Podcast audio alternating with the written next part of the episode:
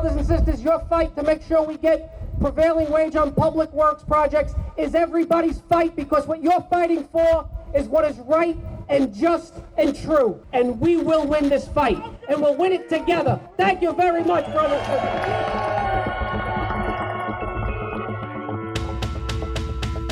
Setting the record straight on public works legislation for the New York State AFL CIO, I'm Darcy Wells, and this is Union Strong.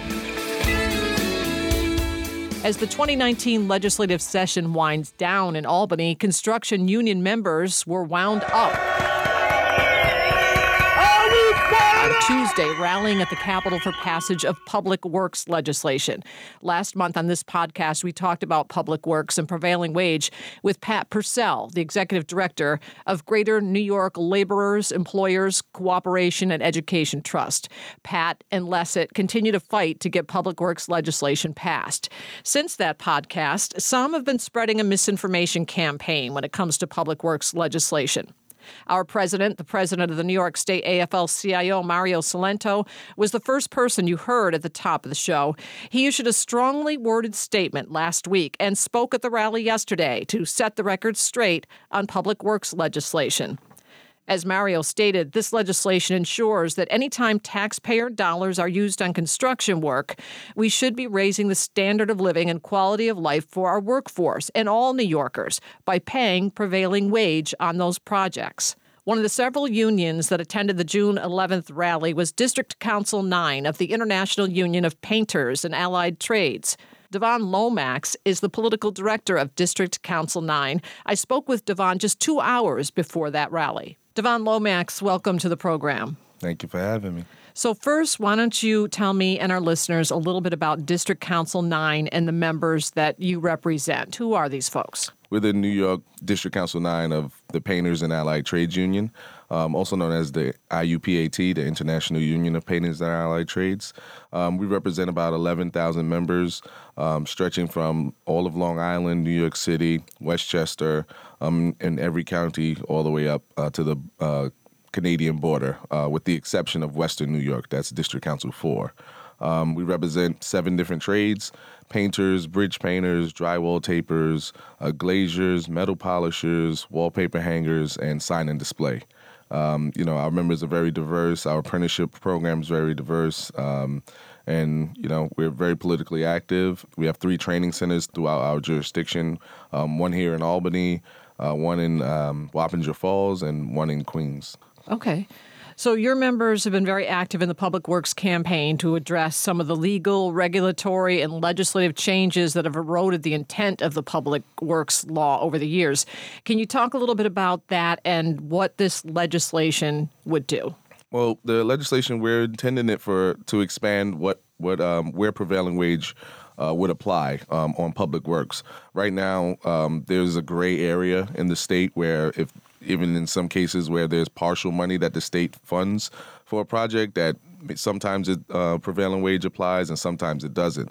Uh, there's cases where the state owns a piece of land and then you know a developer develops on top of it. Um, you know sometimes prevailing wage applies, sometimes it doesn't. So really, what what we're here trying to do is just to um, to clarify the law, um, make it clear when prevailing wage applies and when it doesn't. And we also know that developers are making a lot of money on these projects. Um, so in our heads, we believe that public projects, public subsidies come with public responsibility, and um, and that's what we're here trying to uh, encourage the legislature to uh, pass this bill. And uh, just to clarify, too, so this is prevailing wage. It wouldn't just be for union members; it would be for anyone working on the project. Yep, right? everyone. Uh, prevailing wage does not mean union. Um, it means for every construction project that the state funds. Um, prevailing wage really just levels the playing field um, for you know even out of state contractors that come in. They would all have to pay this uh, the standard wages that prevailing wage applies to. Um, so yes, non-union workers would you know would get prevailing wage, um, which in some in some cases in a lot of cases you know would give them a bump up in pay. Sure.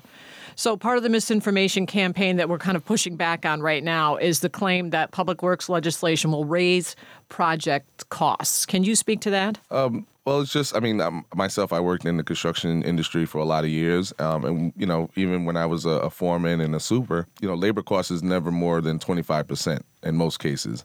Um, so the so it's just a myth that uh, that labor cost is going to go up. Um, you know, prevailing wage when prevailing wage is applied, we know that it's going to the local workforce most of the time. Um, and even when there's partially funded uh, state funded projects, with out of state contractors coming in, we know that you know they're taking the money and they're going back to wherever they are, Pennsylvania, Jersey. Uh, we know that our workers, are, the money's going to stay here. They're going to use their money here, and it's just going to flow right back into other public projects um, and other needs that the state that the state needs. And wasn't that the whole intent of the law, or getting it written into the Constitution, was that you don't want out of state people coming in and then using our taxpayer money right. and then yep. leaving? Yeah, we wanted to stay here. Um, you know, our like I said, all all eleven thousand of our members live here, and um, you know, we want the money to cycle where we live. So there's also those opposed to this legislation who claim that it'll hurt minority-owned businesses and workers of color. Can you set the record straight on that claim? Well, the minority MWBEs, you know, the state already mandates. I forget if it's thirty percent or forty percent. So if you expand prevailing wage, it's going to apply to to to those folks also. Um, you know, it it so it really wouldn't hurt um, MWBEs at the end of the day. Um, in Explain fact, what MWBEs um, are. Uh, minority and women business enterprises. Um, you know, it would expand to them and it would give them more opportunity to get on a lot of these bigger projects. Um, so the whole claim that it's, it will hurt them um, is just not true. Now, I know there um, was some studies done recently, and there's more minorities represented in the union construction workforce yep. than in non-union construction workforce, and apprenticeship programs are the reason why. Um, can you talk about the apprenticeship programs at DC9 and how they've made a difference and increased diversity in the trades over the years? We've been here since Tuesday. Ray Feliciano is finally going home after spending three days in the cold. Nothing warms him up quite as much as the prospect of a better life. The pension? And the benefits. They're excellent. Feliciano left the Painters Union District Council Number Nine happy and hopeful. Yeah, um, you know, I'm a I'm a product of, of District Council Nine apprenticeship program, um, and as of right now, as it stands now, our apprenticeship program is 70% minority and women.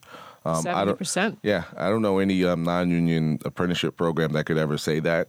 Um, a lot in, in some cases, there's there's non-union apprenticeship programs that haven't graduated anyone um, in ten years, right? Um, so you know the diversity. I'm very proud sit to sit here and proud to say that uh, in District Council Nine, you know, we are a very diverse membership, ranging from everything from men to women, black, white, um, Asian, Latino, um, gay, straight, all the way down the line. You know, when when folks say that you know the trades and we're not diverse and everything i always want to question them back well have you actually ever been on a construction site on a union construction mm-hmm. site you know and most of the time they say no. Um, and i always i challenge anyone to come see our apprenticeship program come see what we do come to a job site and then make your decision or your opinion from there.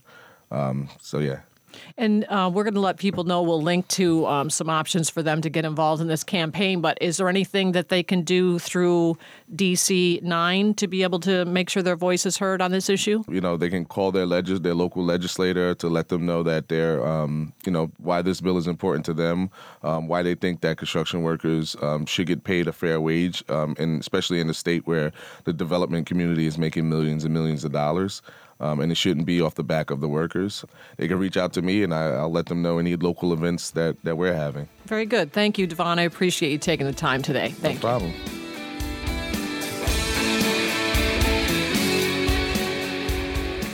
Joining me now on the podcast is our digital director, Kevin Eitzman. Hi, Kevin. Hi, Darcy. So I know you've been working on some things for people to get active involved in this uh, campaign. What is it that they can do to help? So right now you can take out your cell phone and text public works to 877 877. It puts you into the text program and you put reply with your name and address and we'll connect you right to your senator. Uh, that way, you know, you can contact them. You can tell them exactly uh, why you want public works passed, and then we take all those calls. And when we go to lobby, we tell the senator, you know, we know that you spoke with 15 members, or 20 members, or 100 members uh, from your district who want public works passed. So it's really important to get as many of those calls in as possible. So again, text public works to 877 877. And for those who have never done that before, how does it work? Will they actually p- be put right through to a staffer or their legislator, mean, and they'll be able to have a conversation back and forth, or is it leaving a message? Yeah, so one, once you reply with your name and address, uh, your phone will ring. You'll pick it up. It'll be a recording um, that is a message saying why it's important to, to support public works and what we want you to tell the senator. Uh, and then it connects through to their office if we can connect you know directly to their office. If not, it'll go to the switchboard. Uh, but somebody will immediately pick up the phone and you can start having that conversation right away. And you and I know that that is a really effective means of uh, getting their attention for sure. Absolutely.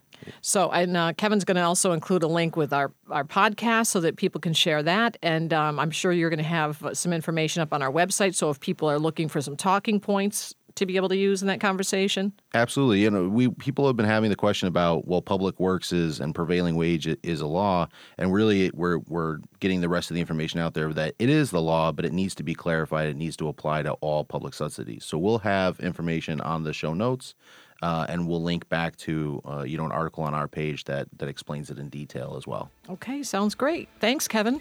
Until next time, stay union, stay strong.